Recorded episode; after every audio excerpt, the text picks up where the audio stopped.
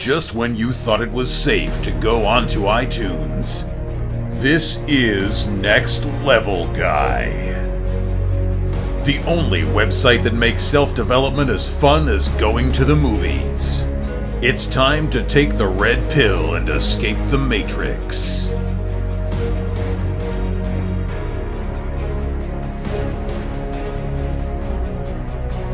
Hello and welcome to another episode of the Next Level Guy Show podcast with your host, Ian Dawson Mackay. Today's guest is Jon Call. Jon is otherwise known as Juji Mufu. Juji is an internet superstar.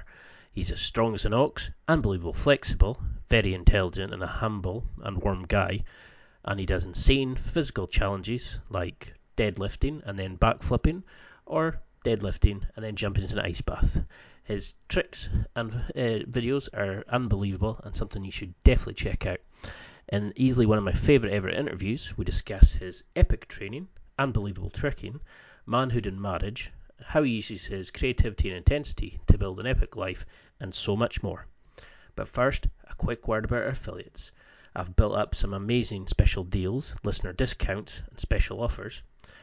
For example, some of my favourite deals are for the athletic fit yet super comfy jeans from Barbell Apparel. And if you want to get 10% off all your orders, use Next Level Guy at the checkout. Another would be the Gains Box, which is an awesome monthly subscription service of fitness tools, gadgets, and snacks, which can be sent directly to your door. If you want to get the woman that you've always wanted in your life, you should check out The Natural by RSD Max. If you want to get better in the gym, you should check out The Lifting Lyceum by Greg Nuckols and Omar Isuf. And if you want to fuel your training and your transformations, you can't go wrong with the great protein from the Protein Works and Alpha Brain and Shroom Tech from those great people at onnit.com. To see these deals and much, much more, please go to www.nextlevelguy.com forward slash affiliates. That's www.nextlevelguy.com forward slash affiliates. And now to the interview with Juji. I hope you enjoy. Now, you're somebody who I didn't know that much about until I started looking into you, and I love the insanity, the flips and the twists and the the weightlifting, but I really started to enjoy the messages you were putting out to people and the way you looked at life. So, for somebody who doesn't know you, and I don't think there'll be that many, can you tell me who you are and why you're well known? Oh yeah, of course. Uh, thanks for the introduction as well, and inviting me to the podcast. First of all, um, but I've been training for about 20 years now. Um, I'm 31, so almost 20 years. I started when I was like 13. Uh, my introduction to fitness was Taekwondo, so it's a martial art, and it was great. It was actually, it was actually uh, a blessing now that I look back because martial arts, like traditional ones like that, are so the, the, the experiences after I got into fitness later, I realized uh, how important it was that I experienced that, and we could talk about that if if you have specific questions. But I went from Taekwondo and I got into something called tricking, which is like the acrobatics. Uh, you know, it's just mixing martial arts with gymnastics. It's all the aerial stuff you see me do, all the flips and stuff. Then I got into weight training. Uh, you know, deadlifting, squats, I was I was hooked on the compound lifts, the power lifts, and trying to maintain my body weight at a smaller size because I wanted it to complement my my flips and stuff. And then I got into bodybuilding in my mid twenties, and now here I am. Um, the thing is, I just never really stopped doing all the other things I started. So a lot of people transition from one thing to the next. I just kept doing it all. I mean, that's what I really enjoyed was that message about you know you only stop when you stop doing it, you know, and it's like play like a kid, enjoy yourself, you know, do jumping around and flips like a kid, and you'll never stop being able to do it. And you know, I've seen you mention in another interview that when you were younger, you know, you had issues making friends, and you know, you spent a lot of time on your own. Do you think that affected you getting into like martial arts and you know the the person that you've become? The, uh, have you let more of the outgoing side of yourself out because of that? Has it helped you in any way? Well, uh, good question. Uh, technically, I'm an introvert. Um, I tend to recharge uh, when I need space. I need I need time to myself, and I've had to train myself to be extroverted and very outgoing because of what I do now. I'm a social media influencer. I'm a social media athlete, so I'm sort of putting myself out there as my job. So you just you just got to do it, you know. It's just what I do. But um, I do pull away and I recharge in my own head. I kind of live in my own head, and that's why a lot of the things I do and a lot of things I think are maybe kind of different and kind of differently colored, I suppose, because I do spend a lot of time in my own head. Uh, I'm not really influenced by others quite as much as some people are. Um, but, uh, yeah, I mean, Taekwondo, the reason I got into it was because I was picked on, uh, you know, in my, right before I turned into a teenager, had some friends.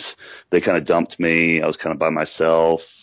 I can remember crying, you know, just by myself. I just had no one just had no friends. I was just a kid with no friends and stuff. And I made this new friend in school, and he invited me to do a taekwondo class. And my self esteem was rock bottom at the time, so I was like, okay, you know, I'll try this out, and completely changed my life. I mean, it was great for my self esteem. I made a lifelong friend. I, uh, it just set me on a completely tra- different trajectory for life. And was that something that you had planned when you were a kid? You know, did you have a goal when you were younger in mind? Like, you know, I wanted to be a famous footballer, which is sadly past. But you know, did you want to be something particular when you were younger? Mm, I mean, in between the time between uh, me actually getting into fitness and taekwondo and stuff, uh, all I wanted to do was play video games. I was just a kid that just stayed at the house and played video games, and you know, had friends who he just just lost all my friends. I mean, what really happened was most of my friends were a couple years older than me, and they went on to high school, and I was still in middle school, and you know that's just kind of it. You know, they just leave, and then I'm not cool anymore. I'm younger than them, and uh, yeah. I mean, so. Well, I mean, I was I was bullied when I was younger, and in when I was in primary school, which I think uh-huh. is your younger grade school. You know, I was bullied because I have like quite big lips, and now I find that everybody's getting these collagen injections to make their lips bigger. So now what I was bullied for is what everybody wants. So yeah, you know, and you, you've certainly taken like that negative experience and you've made it such a success, and that's what I was really interested in is that the person you are now, you wouldn't imagine that could be somebody who's shy, introverted. You know, like how do you keep that energy and the interest and the you know the you're so humble but you're so positive and happy and friendly. How do you keep that going day in day out? You mean as of now, or you know, I mean it's. I mean, do you ever use like when you're weightlifting? Do you use ever the pain from before? You know how people say use the rage inside you, or you know, do you just are you just enjoying life that just keeps that level? No, I've grown. I mean, I've grown to forgive most of the, most of the things that I thought were other people's, whatever they have, might have possibly have done to me. In a way, I've either forgiven them or kind of learned to look at it from their perspective and sort of accepted that, hey, you know, if I met these people today, I'd be okay with them. I don't really tap into that to that real sort of rage. No, I don't do that. Um, to to kind of fuel workouts, that's not something I, I typically will do. Now I'll get hype and stuff for workouts, but you know, it, it's sort of a, I would say maybe it's sort of a similar thing though, in regards to how I sort of live in my head more. Um, I see things a little differently. I just, I, I have a good mind to visualize certain things. And when I'm working out, I, I just sort of tap into this sort of, I can just sort of visualize this intensity, this, you know, just turn on the music real loud, just sort of, you know, I could give myself chill bumps just thinking about it. Just like I can just kind of like tap. I think it's a trained capacity, to be honest, Ian. I mean, being able to just sort of summon that sort of like force. It's just, you know, I can sit there and just switch it on and off and I can actually get a biological response just from thinking of it. And that's how I sort of, you know, get into a set real hard. I don't really think about bad people or anything. I just sort of pull myself into this other experience, I, I suppose.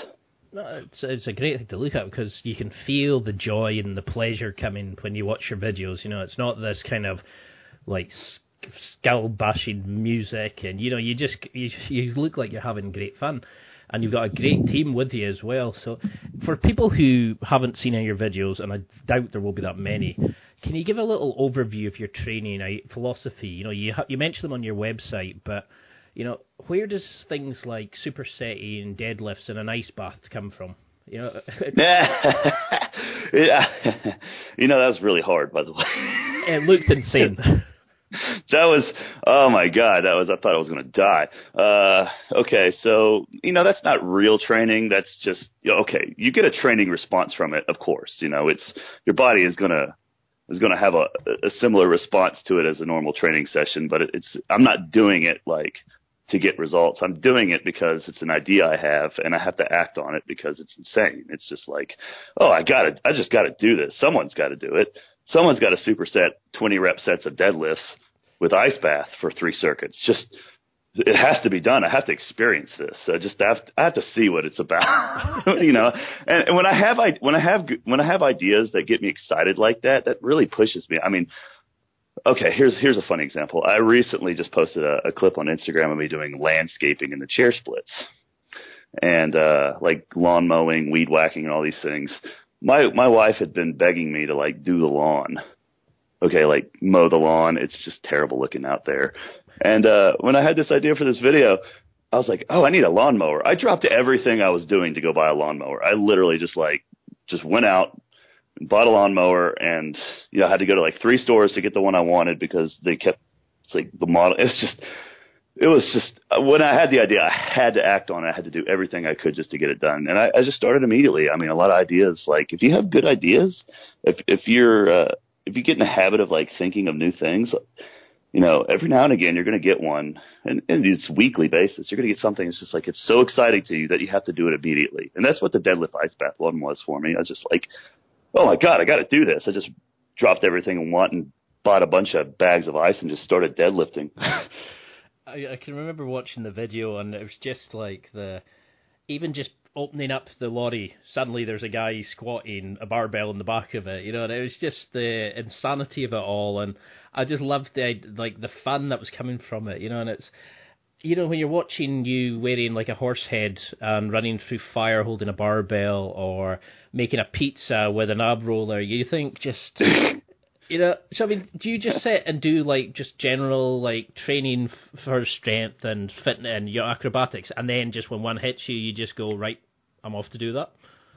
Pretty much, yeah. There's a nice even split between oh, this is crazy, I'm just going to do this, and uh, oh, I just have to do my normal training as well, and I just do it. But they kind of cross over. Um, I'd say about you know 30% of the time they'll cross over. Uh, I'll, I'll get into one of them that's actually like really physically taxing. This crazy idea. I mean, for the, for example, the one I just mentioned, the uh, the deadlift ice bath and the uh, chair splits where I was doing landscaping. I had to do like an hour and a half of chair splits to get that video to get all the shots I needed for it. It was like a 15 second Instagram clip. It did take me about an hour and a half to do it, and a couple reshots. So I mean, if that's not good flexibility training, I don't know what is. You're just doing the chair splits for an hour and a half over and over again. It's just like, sure, it was for a video, but it was hard. like, it was. And same with the deadlift ice bath. I mean, AMRAP, 20 set sets of deadlifts. I mean, how many people actually just do that normally anyway? I mean, it seemed like the best way to, to make the ice bath as bad as possible was to be out of breath deadlifting. How do you do that? You do a lot of reps. So, yeah, I mean, they do cross over. I'll, I'll get a good training response from some of these dumb ideas, but if not, I'm I'll do my normal training, and sometimes they'll turn into something really weird, and they'll become a video again. So they just kind of move back and forth between one another. So how do you look at these things? I mean, you know, do you just think, huh, I wonder what how we could do that, and yeah, let's oh, I could throw with that in with an ice bath, or you know, is there like a method to the madness, or do you just literally go, yeah, let's give that a shot? You know, where, where does this creativity come from? Uh, yeah. Uh, okay. So the creativity comes from a few places. One is, uh, you know, when you have an idea, you just write it down immediately. I mean, I've had three ideas this week I need to act on. I just wrote them down, and and that's that. Uh, you just keep good track of them. I mean, a lot of people have ideas, they just don't write them down and they forget. The moment you start tracking them, the more you realize, wow, I have a lot of ideas. This is great. And it sort of motivates you. Um, the other thing is like, if I don't have an idea, I literally have to just sit there and think until I have one. I mean, you have to, creativity is, is sort of a trained capacity in itself as well as a lot of other things. So the more you use it, the better you get at it. I, I'm pretty good at coming up with ideas on demand now. It's just sort of like sitting there. It's like, I need something, you know, my job is to post at a certain interval on social media to entertain people to have fun. I mean, it is a job. I love it. But sometimes I don't have an idea and I just have to sit there and just brute force an idea until I have one. And some of my best ideas have come that way. I mean, and it's certainly something that you know to make money is certainly a, a motivation, but you generally seem like you're just doing it for the sake of doing it. So you must have a very uh, forgiving wife. Uh, yeah, yeah. Um, I mean, I would be doing this anyway. In fact, I was doing this for about up until the past two years. I was doing this just. I'd be doing it anyway. I had a, mm-hmm. a day job for seven years, and I just did it on the side and built my fitness business and my profile and my audience up. Yeah, you know, and it, if I wasn't making money, I would just I would continue to do this, Ian. I'd still be doing it. And I think that's why people like you so much. You know, you can see it's not like these forced videos that we see on social media. It's actually you just having a laugh with some friends, doing fitness stuff, having you know doing the kind of insanity things that we think, oh, it'd be cool if you could do that, or you know, you're actually living that and it entertains. And you know, you're such a humble guy as well with it. So I, I don't know anybody that hasn't watched and really loved you from it. So you used, you used to work in biotechnology. Now, uh-huh. do you think that kind of analytical? You know, procedurally driven things. Has that helped you in any way? Because I've noticed that when you talked about traveling away, you know, you have your labels for your packing stuff you have your labels for your uh, meal preps and stuff like that. You know, has has that science background? Has that really kind of helped you with the way you look at fitness, life, or has it just a was it just a job?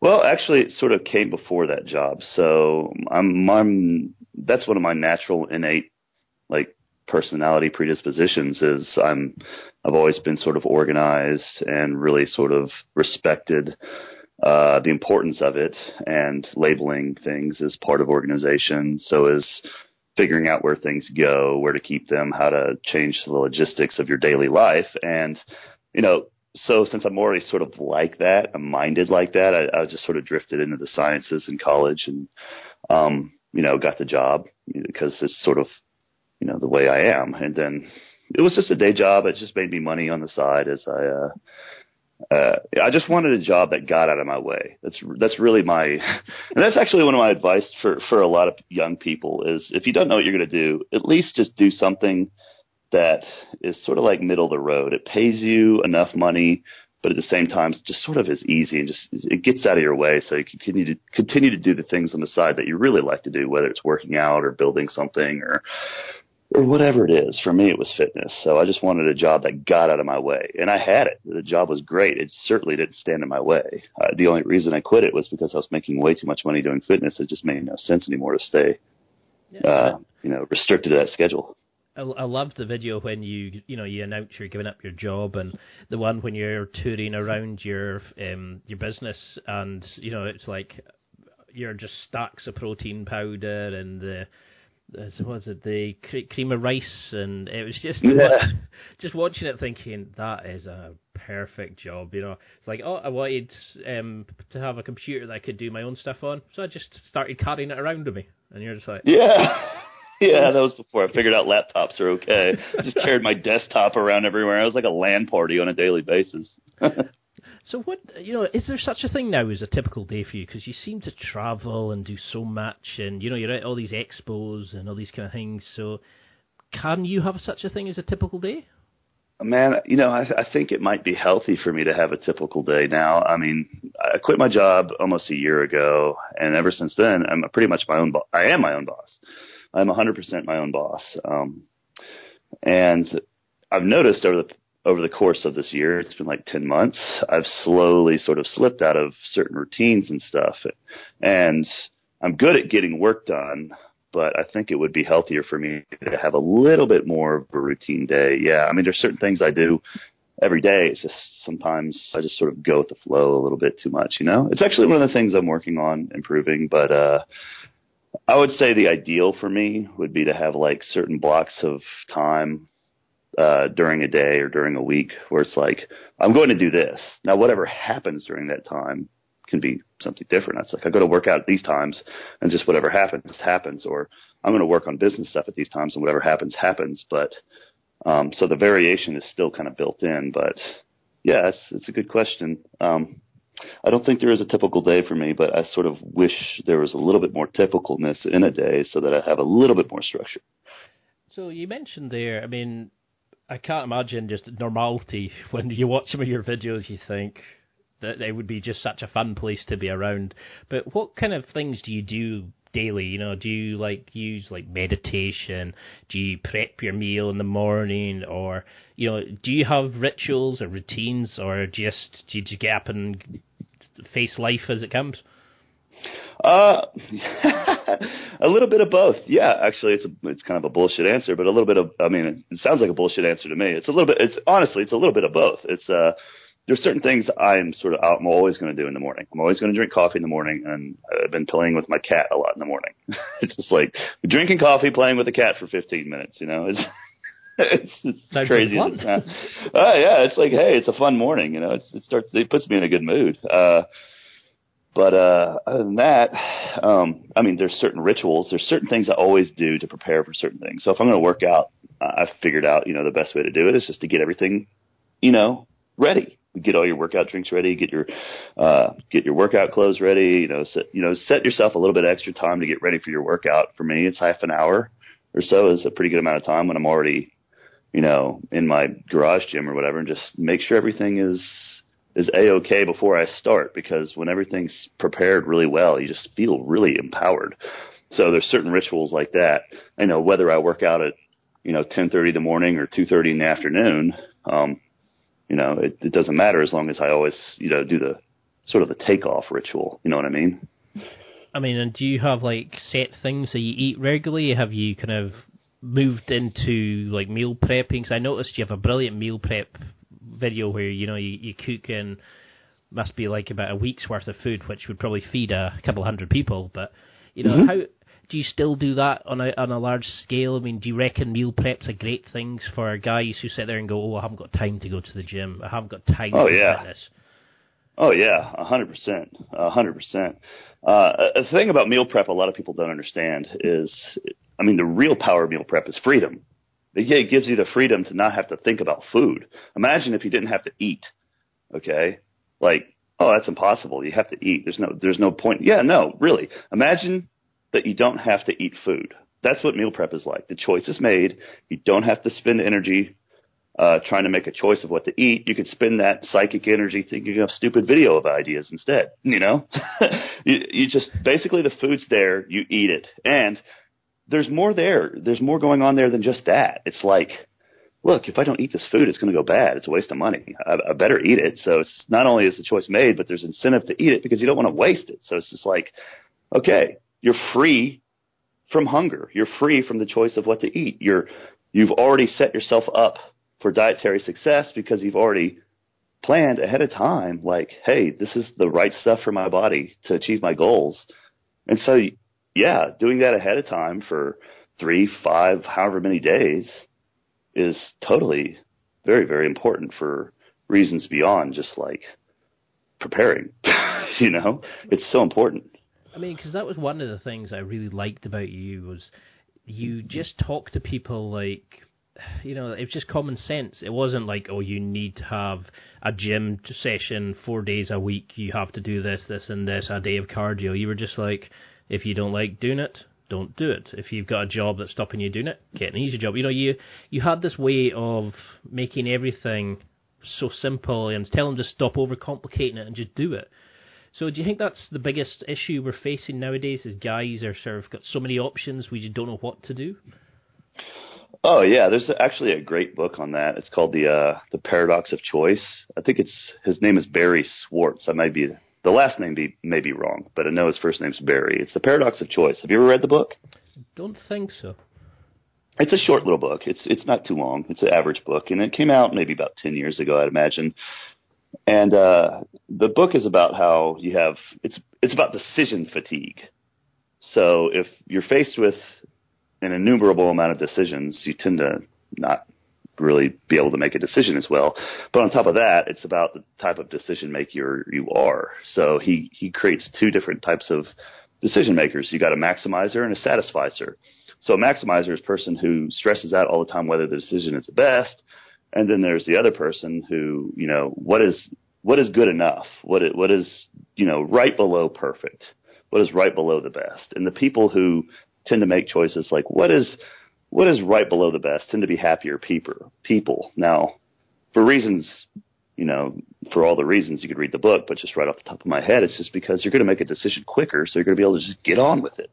You know, if it's just like if it's good enough, just do it, and then if it's not, then just fix it later. It's just just make decisions, and uh, you know, apart from that, saving yourself from having to make decisions is the other thing you do. If you don't have to make decisions for everything, if you've already made them ahead of time, like meal prep, the food's made. You know, if you've if you've already like set certain things in your life to where you take the decision making out of it, it frees up a lot of energy. So, does that make sense? Yeah, I mean, and do you think is that where we go wrong mostly? Is that we overcomplicate things? We, you know, we have to have a perfect plan rather than just doing it and you know making amendments as we go. Do you see like is there are are we overcomplicating things with our addiction to technology and stuff like that? You know, what what do you see as the biggest problems with guys nowadays? Mm, the biggest problems with guys nowadays. So, hmm because the analysis it's moving. Thing, you know, it really, yeah. that kind of thing really affects me. Uh, you know, I overcomplicate things in my head, and I have to keep remembering your videos and just going, stop thinking about it, just do it, fix it as you go along. You know, it really, it really. I don't want to say spoke to me, but you know, it really helped me that seeing that to, to see a guy your size and success saying, "I don't really think about this. I just do it, and then I adjust to it." You know. Mm-hmm. I know it's uh, I know it's overcomplicated, uh, undercomplicating it, but it's... no, no, no. Uh, uh, well, I mean, just sort of as a quick aside here, um, there's a good relationship between complication and simplification. Uh, the, one of the guys I used to work at at the biotech job I used to work at, uh, he had this this saying he used to say all the time, and I used to think it was retarded. And then, you know, as I've gotten older, I was like, you know, he was right. And his uh, thing was, there's no simple solution to complicated problems. And I was like, oh, sure, there's simple, you know, I thought he was wrong. Again, it was, there's no simple solutions to complicated problems. So there's a lot of problems we face in life that are complicated and there's no such thing as a simple solution. The reason we come to simplification is because we've already worked through the complications, complications of it. And, uh, it, it just becomes, it sort of looks simple from the outside. That's sort of the art of it. People who are doing things that make it look simple, it's an art. It's just you know, it's not just because they chose a simple route and it just there's a lot more going on behind it. You just have to sort of get used to and uh, accept that, you know, you have to accept both. You have to you have to be okay with working through the complications to arrive to the simple solution. You have to be okay choosing simpler things to solve.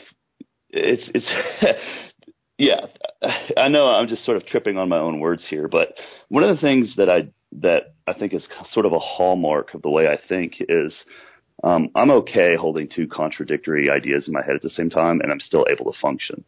You know, it's like, oh, this is the right way, but this is also the right way. Screw it, I'm just going to do something. You know, it's fine. I'm okay not knowing.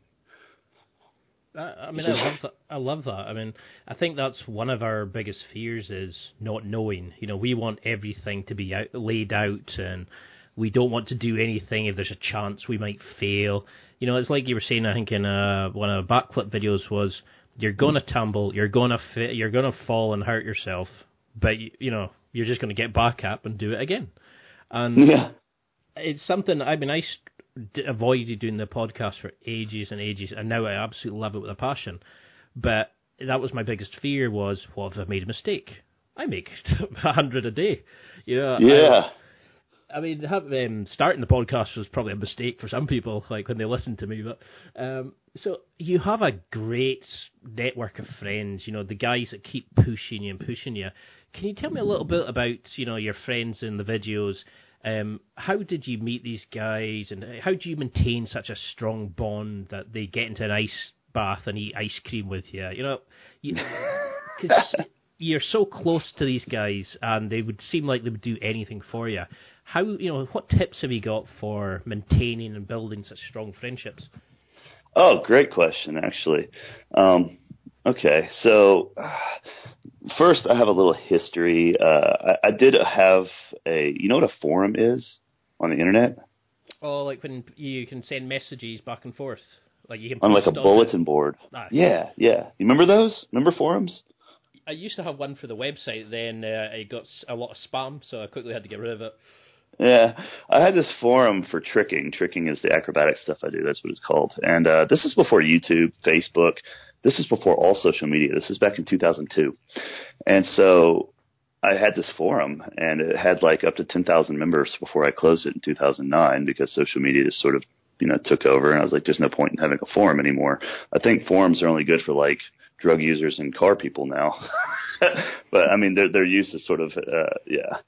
But uh, yeah, I, I kind of go back and I did everything for free on this website. I offered all these tutorials. I offered a community for them to work together and communicate. And a lot of things were organized, events stuff was through my forum. So I was the administrator. I was the guy that ran all of it. And so a lot of my deep network kind of goes back to a lot of people just being appreciative of me for that historical uh, reason. It's like, hey, you were the guy that got me into all of this. You know, a lot of people tell me that a lot for the tricking stuff.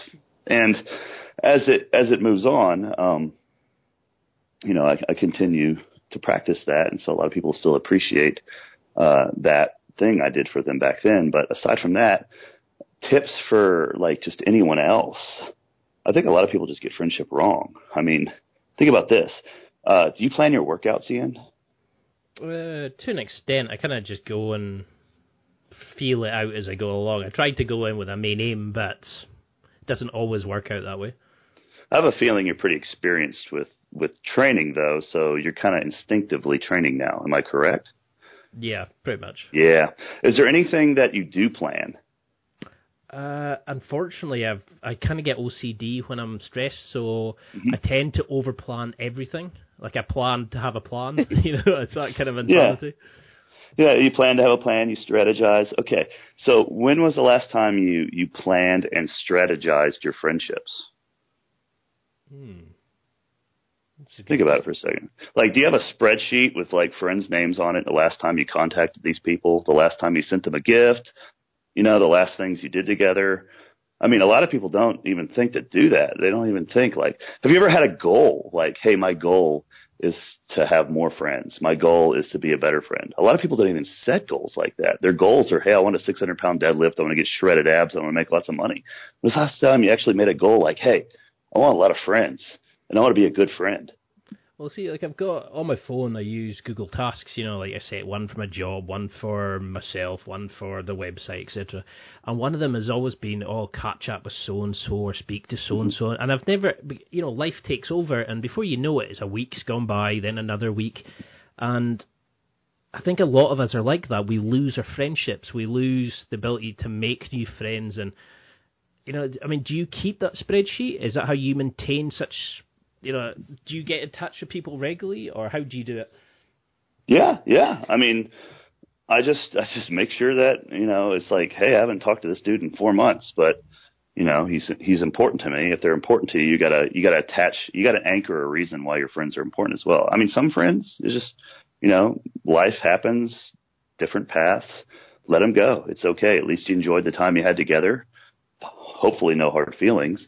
But other than that, you can look, you can, you can just start listing all the people you've been in contact with in your network and your friends. And you'd be like, wow, all these people, you know, I mean, they're good people to have as friends because we can help each other out. I can do this for this person and they can do this for me. So you got to kind of like create a little catalog of like, hey, these are all the reasons why this person's a good friend, and here are the reasons why I, I could be a good friend to them.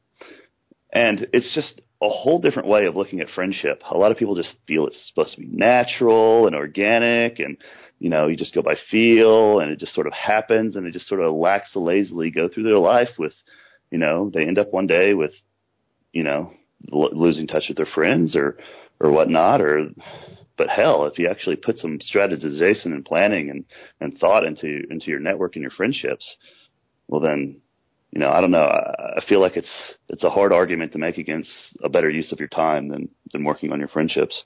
No, I mean, what is it to say? What gets measured gets managed, or I can't remember the exact quote. And I mean, would you say if you got dumped into a new city and you had no friends, you didn't know anybody, how would you go about it? Would it be the same sort of thing? Join a gym, join a tricking place, network people you might know who might know somebody there say somebody's listening who's just moved to a new place and wants to be like you, what would you advise him to do?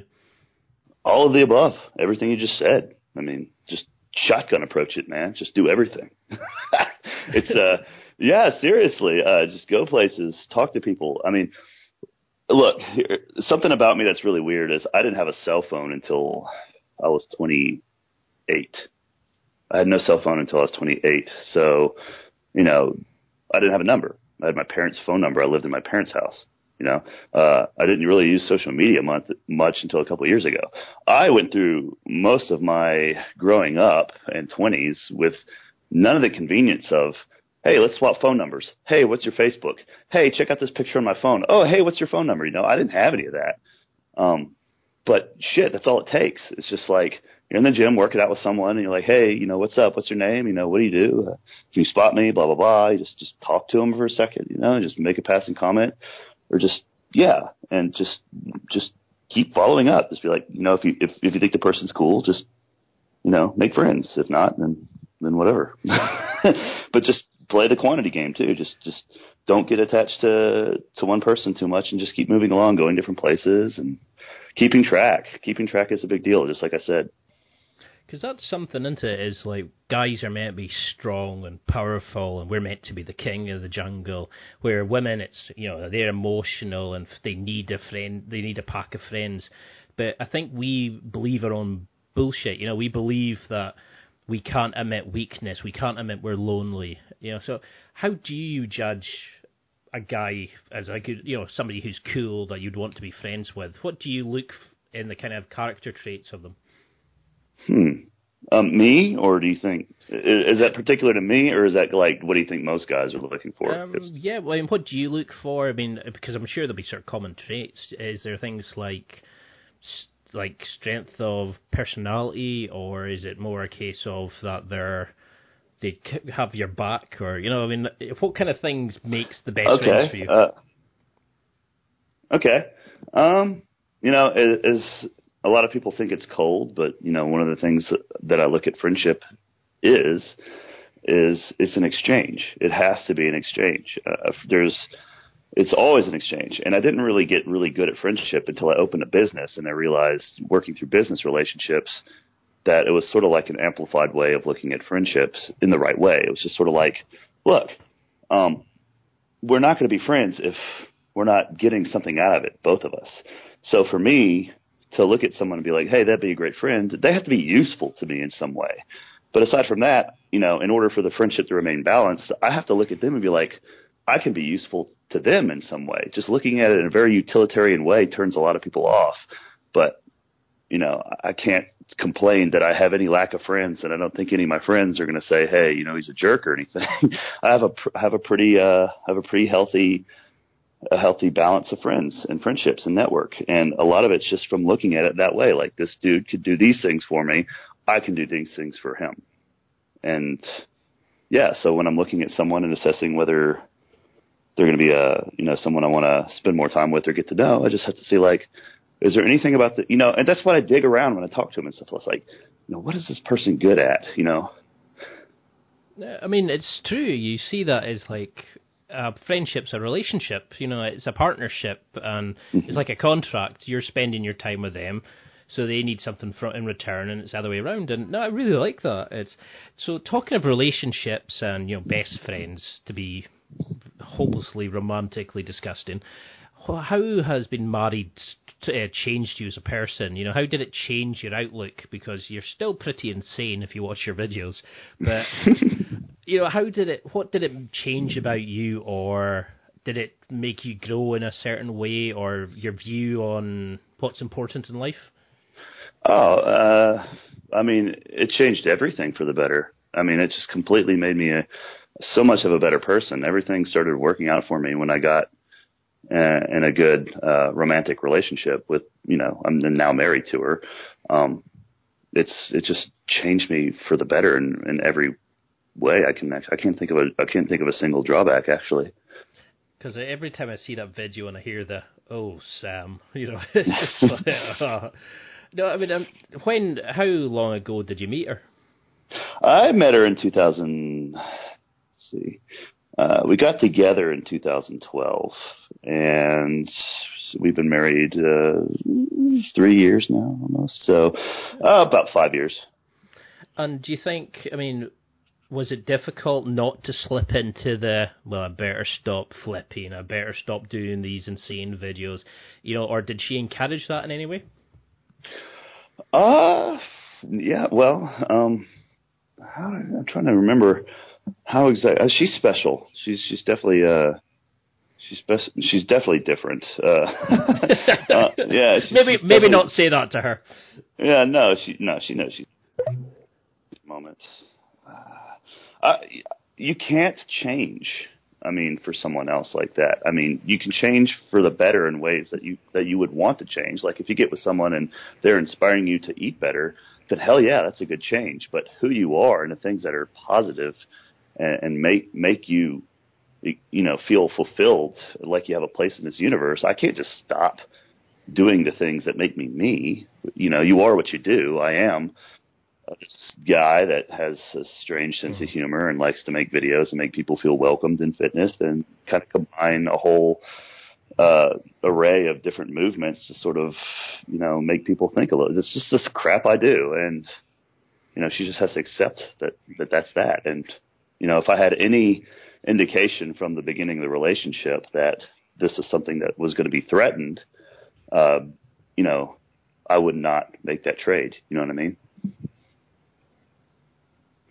Yeah, because unfortunately we've all had friends who have changed as people or disappeared, or when you meet them, you kind of go, "Ooh, that's uh, like that was the shell of who they truly are," you know, because they tried to impress the female.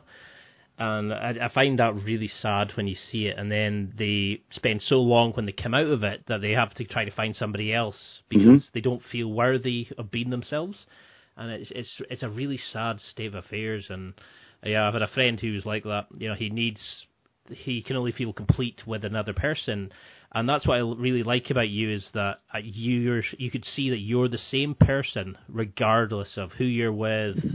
Uh, what situation you're in, even when you're bench pressing, was it 315 lying in bed beside your wife? It was just kind of, yeah, yeah. She's, she's definitely a keeper, you know. If she lets that sort of thing. So can you tell me a little bit? One of the things I really was interested when I found out was that you taught yourself to do some of these amazing flips and corkscrews and backflips, and you know, so you were just watching videos and then you went out into your backyard and started trying to do a backflip. You know, how how on earth did you keep that going? The mental toughness to oh, not stop as soon as you uh, landed on your head. I, I, I just I, I wanted it. I just really fucking wanted it. I was like, this shit's cool. I got to learn to do this. You know, I just watch these videos. I mean, this is the tricking has been underground. The, this the type of movements it's called tricking. It's it's been underground for it's still underground. Many people still don't really know about it. They see people do certain moves and stuff, but they don't really know, you know, the origin of it. Or it's just really started to pick up around the year 2000, 1999 or so. So I got into it uh, near the beginning of you know the internet and, and the beginning of it. So uh, there's nothing there, dude. There's like no websites about it almost at all, except for like one. There's no tutorials, and there's like nothing that you could actually, almost nothing you could use to like help you in any way with this, other than just like talking to some people on a very limited message board at the time. And so it's just what you had to do. You just had to open a video, crack it open, and be like, look, I look at this guy's toes before he jumps. Okay, look at his arms. Look at where his head is positioned. You just study that crap and you go out and you try it yourself. And uh, hell, if it doesn't work. it's just the way you said that. You know, like um, I can't remember what, what video it was when you just said, "Yeah, I just I had no coach, so I just thought, ah, why not?" You know, I just mm-hmm. wanted to do that, so let's give it a stab. You know, it's just like whereas other people who they look at you, I mean, that's how I first saw you was you were deadlifting and then doing a backflip and then straight into a deadlift, and I thought, what the fuck is good? Yeah, you were then wearing rollerblades to do like with squat. What was it? With the splits with the deadlifts, and I was thinking, what is this guy on? But and do you think anybody can learn to like backflip and flip and stuff like that? Is it literally? I mean, I, I think uh, people overestimate the difficulty of certain things. To be honest, I mean, it's not that. It's, I mean, if if you're if you look like a like a, a normal guy that works out, not grossly overweight, not like seven feet tall, just like the average, you know, the average size. You could do a backflip. It's it's really not that hard, but people uh, people think it's insane. It's just they overestimate the difficulty of it. So how would you like because you've got a very analytical mind, you know, how do you start building this up? Like, how do you t- take a, say, for the backflip, was it literally just a case of try it, just push off the floor, try to flip yourself over, or did you go, okay, I'll work on the jump part, then I'll tuck my knees, and then I'll X, Y, Z? You know, do you break it down? I think I just kept just trying it and just kept realizing that everything I was trying wasn't fucking working. And then uh, someone uh, a friend of mine who was training with me, uh, he got it, and I was like, "Damn you!" You know, it's like, "How'd you do that?" He said, "I got a spotter." It's like, what, what is that? He's like, well, someone just helps you over. It's what gymnastics people do. You know, they have someone stand there. I tried a spotter and I got it in 15 minutes. So, I mean, it was just sort of like I tried something else. It's just like if it's if it's not working, then uh, you know, try something else. Give it give it a moment to see if it works, and if it doesn't, just it's it. The whole thing behind it is that I cared. I actually cared. I wanted it. It's just I can't tell you why. I just thought it was awesome. I thought the backflip was cool. I still do. It's one of my favorite moves to do. I still do it. But it's just I wanted it. If you want something, uh, for whatever reason, you have to have reasons for wanting it. But if you feel it's strong enough, you'll do anything. You'll just like you'll try anything. You'll just keep trying. You'll keep thinking about it. You'll obsess over it, and then you'll get it.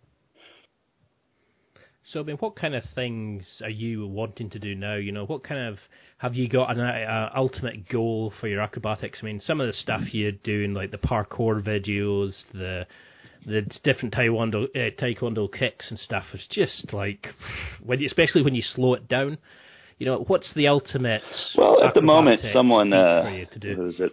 Someone told me I was the Mike Rowe, you know, the Dirty Jobs guy he told me I was the Mike Rowe of fitness, mm-hmm. and I really liked that. I took it as a big compliment. I was like, you know that that's kind of a good path to take. I'll just try everything. I'll be the guy that tries it all because it seems like whatever I try, I have such a strong foundation and a very background that I'm not completely awful at it. You know, it's actually like I have a chance.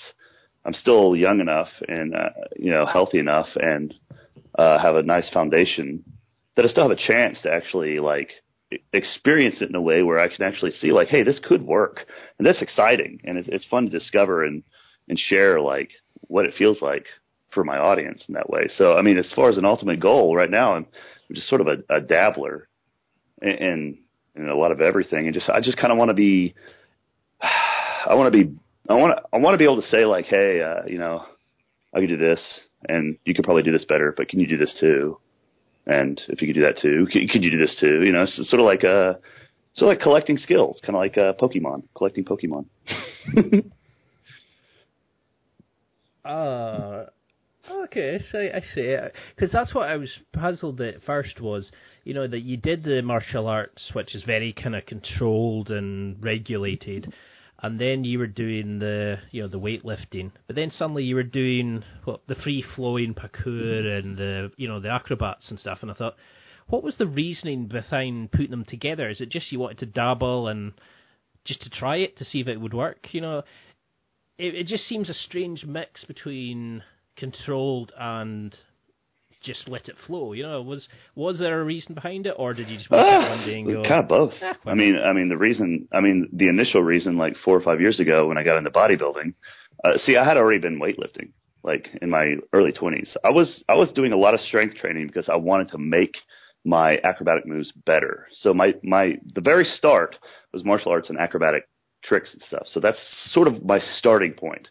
And then I got into the weight training and I just because every every professional athlete in the world like lifts weights. They do resistance training. They do something for strength to carry over into their sport. Okay, so I was smart enough to go, hey, you know, no other trickster. Was like a skateboarding culture, man. They, they're not doing any of that stuff back then. They were just like going out there and flinging crap in the backyard. Well, I was like, look, if I lift weights, I'm gonna be better than them. But the bug bit me. Like I was like, I like this too much, and I started doing it to the point where it was actually interfering with my moves, and then I had to learn to balance them. You know, so I was like, okay, I'm trying to achieve a level of both of them that doesn't really mix. You know, a level of strength and a level, it just they don't work together, and that sort of became my thing. It's just like balancing two things that don't work. And then I threw in bodybuilding and then it really didn't work because when you're a fucking giant tumor, you can't jump in the air very well, very well, you know? It's just, it's just like, okay, I'm a 235 pound man doing moves that no other 235 pound man can do. So it, it teaches you, it taught me a lot about training and, and the lessons I learned from it and just the unique perspectives and stuff that come from trying to do something weird like that, that I guess no one else is doing. And that's, it's fun. I'm trying to do things that no one else is doing because I feel like I'm a pioneer. Dude, it's so motivating when you feel like you're doing something and no one else is doing that no one has done. It's just like, yeah, it's just like, I'm going to discover this. It's the same experience I got when I used to run out my backyard and try shit. It's just try flinging moves and stuff because there's no tutorials. It's like, it's exciting. It's like, no one can tell me how to do this because no one's done it. Oh yeah, you know?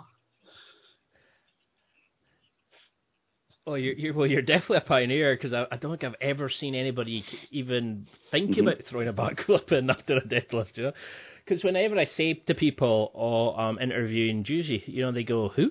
and they go, uh, "Where's Pink Tutu? Did um, you know, stretched his legs across two chairs?" Oh, that guy. You know, it's like everybody knows who you are because you're you're doing you're you doing what you want to do. Like, so is there anybody that you've trained with, you know, that's like internet famous or famous? Because I noticed you do a lot of collaborations lately. Um, is there anybody that's really surprised you? Like, um, has there been somebody who's maybe well known in a certain area that suddenly can backflip or, you know, can do, has got a lot of flexibility uh, more than you, you know, imagined they would have? I, I can't think of anyone that's like surprised me in terms of like being able to do any sort of acrobatics or flexibility oriented stuff, but I have a tendency to always find something in, in someone that surprises me as as a good quality, like that's respectable. I, I always look for the best in people in that. I always do that. So I never underestimate anyone. I learned the hard way not to do that. Uh, never underestimate anyone that is a fat slob in the grocery store, and you're going to judge them because it's like, oh, that guy doesn't look like he has his life together. Well, that guy might know something about electricity or uh, repairing computers or taxes that that you will never know, and he you know he'd fucking blow you away with you know his knowledge and that stuff. So I'm always looking for like everyone's hidden hidden power, you know, it's just because it's fun. And so when you're talking about meeting and collabing with uh, you know other people in the fitness industry. And uh, you know these superstars, so to speak. You know, I might not find something that's like relevant to what I do, but I'm always looking for something that's going to surprise me like that, and I always do always find something it's like, wow, that person's really got that together. Because you know what I'm doing? I'm just trying to find. I'm trying to learn something. I'm trying. I'm trying to see like, hey, like this person. There's got to be something they can do. There's something. The way of looking at something they have. I want. I want to find the best parts, and I want to just take them and use them. And you know, it's, that's that.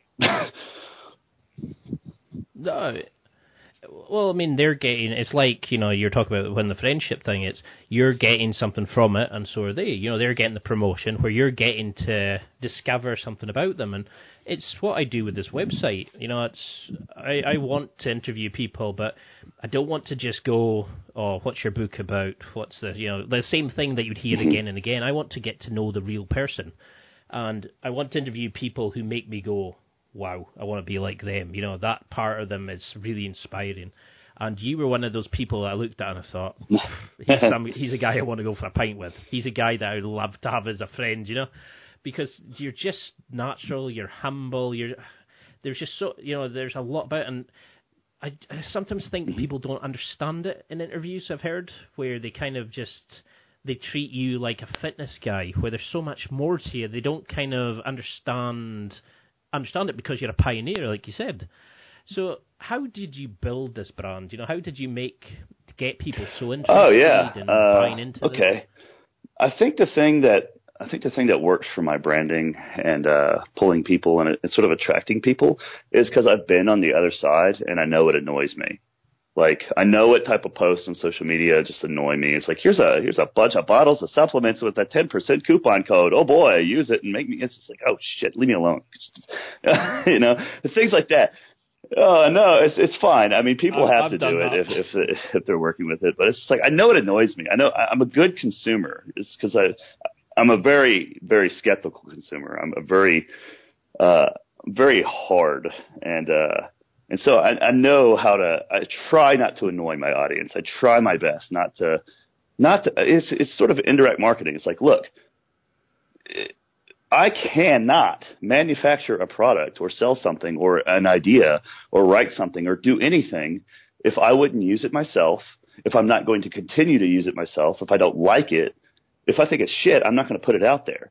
So as long as I'm just making stuff that I'm going to use, people are eventually going to catch on. It's like, oh, he keeps taking these pills, or what are they? Oh, it's oh, he makes a joint supplement. Okay, you know, it's like it's sort of like that. I just I'm going to do me, and if they really care, they're going to dig in to figure out a little bit more about me, and then you go, oh, okay, so he believes in this so strongly that he probably doesn't always have to rub it in our faces. Okay, so that's meaningful to me, and that's that's sort of the way I, I build my brand and build up, you know, a network is I just I try not to bug people, man. I just I want to I want to provide something that makes them happy. No, and you're doing a fantastic job of it. I mean, the what, there's so much content there that people should check out. What do you like the most? You know, what three of your videos should people check out straight away? You know, oh, I mean, it's pretty simple. I mean, if you just want to, you know, kind of get the instant gratification, like, oh, these are crazy videos, just go down my Instagram feed. You're going to find barely any advertisements. It's just going to be crazy thumbnails of like short little videos. It's like, what the fuck is going on?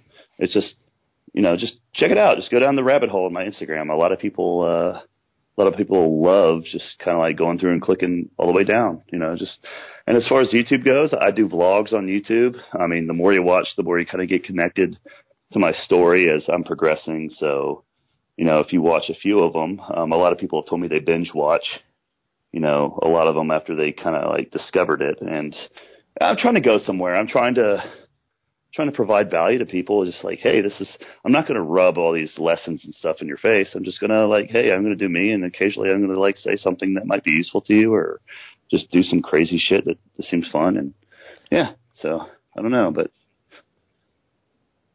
No, well, you're do, you're you're doing a great job of it because I can guarantee you that when I I review a lot of people who don't even get inter, uh, who don't even get invites from me sometimes, and I read their Instagram and I check it for their messages and all this kind of stuff, and yours was possibly the most insane, bizarre, and interesting Instagram I've seen in a long time. It, it, it blew me away with just the insanity, but you couldn't stop watching it. You know, it was just so much fun.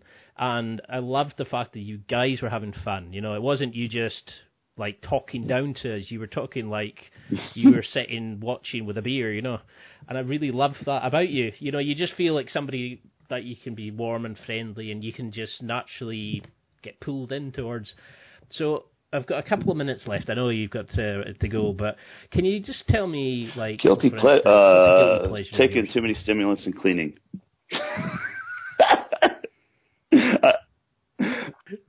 like once you take take the before you work out, except for I'll just like fucking clean out a garage or some shit. It's just I don't know. Cleaning is cathartic to me. It's sort of like it makes me happy. It's just I get the same feeling from cleaning as like people who are addicted to video games might get. I, I'd imagine because I used to play video games when I was really young, and so like yeah, that's a guilty pleasure of mine. It's just like God.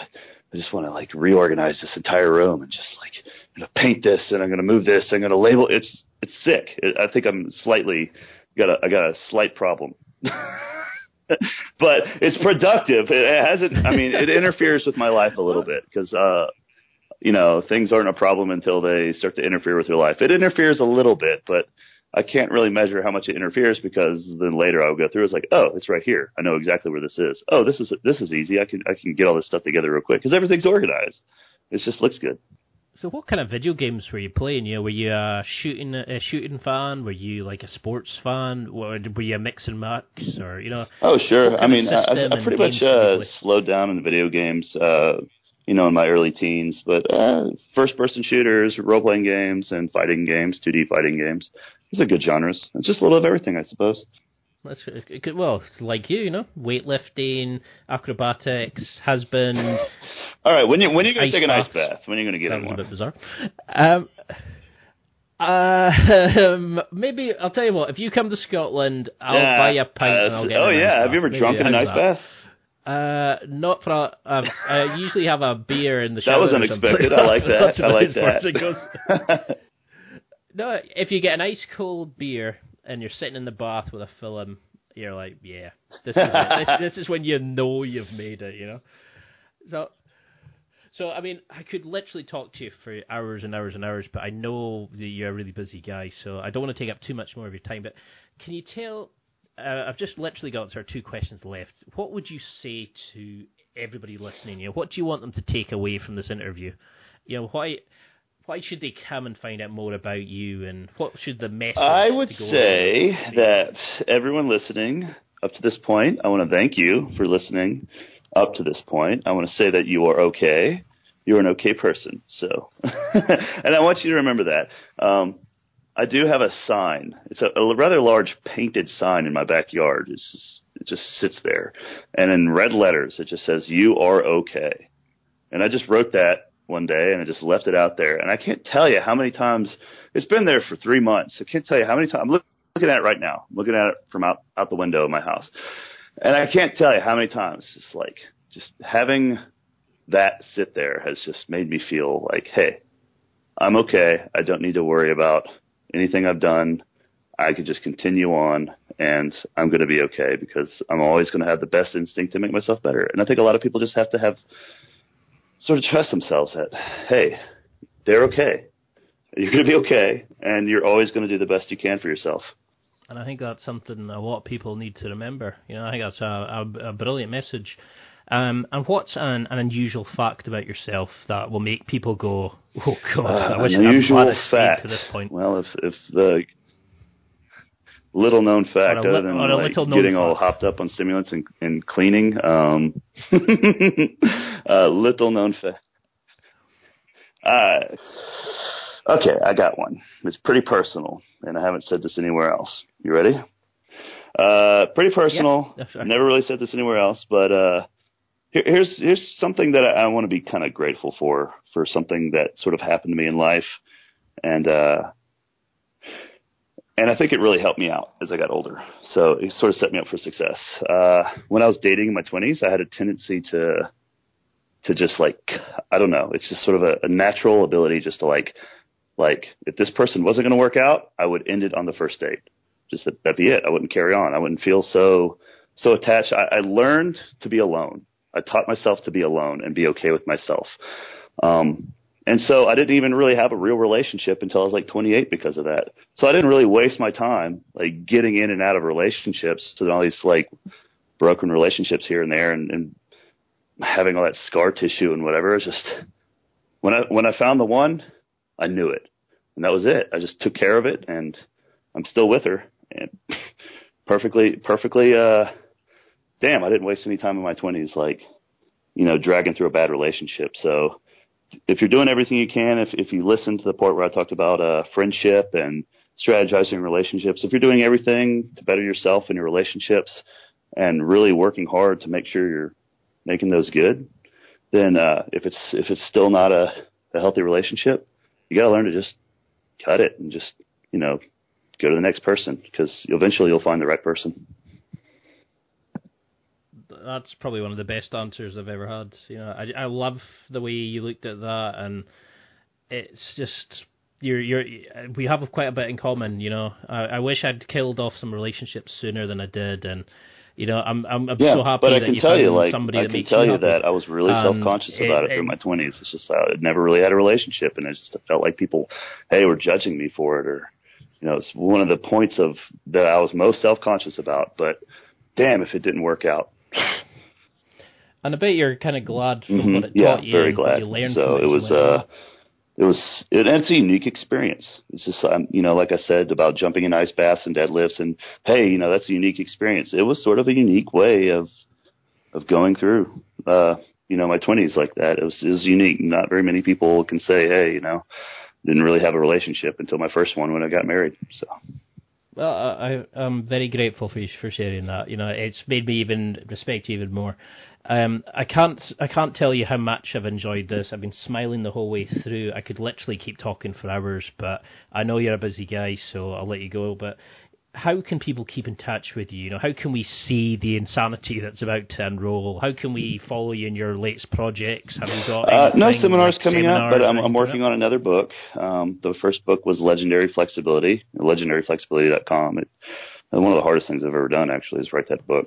Imagine writing a book on flexibility, and just like okay, imagine writing a book on strength. Just the book is called Strength and it has to change the way people think about it. It's like, good God, shoot me. It's too vast, you know? That's the way I felt about writing that flexibility book. But I did it. I nailed it. I got it. Everyone loves it. But yeah, that's, that's, uh, legendaryflexibility.com. You can check out that product. But other than that, it's just check me out on YouTube slash Jujimufu, Instagram slash Jujimufu or jujimufu.com. It's just, I got it all nice and, nice and, uh, parallel now. and that's, uh, G-U-J-I-M-U-F-U? Yeah, I've, I, for a while there I was thinking, how the hell did I spell that when I typed into Google? But I'll include all I'll include all the links on the post because it's not it's not the usual way of uh, name you see. Well, I cannot thank you enough. You've been an absolute star. You've blown my mind at just how how nice and you know how deep and helpful and intelligent you are. I love your videos. You know you're going to be an absolute superstar and uh, let me know when the new book's out, and I'll happily promote it. Um, you know, I wish you nothing but success for the future. You're yeah, you know, thank you, Ian. This, this is nice. This is a breath, breath, breath, breath, a breath of fresh, breath of fresh air here, talking to you about all this stuff that isn't just you know about training splits and, and macronutrients. That's it for another week. Thanks for listening. Absorb it, practice it use it. Until next time, keep trying to hit that next level in your life.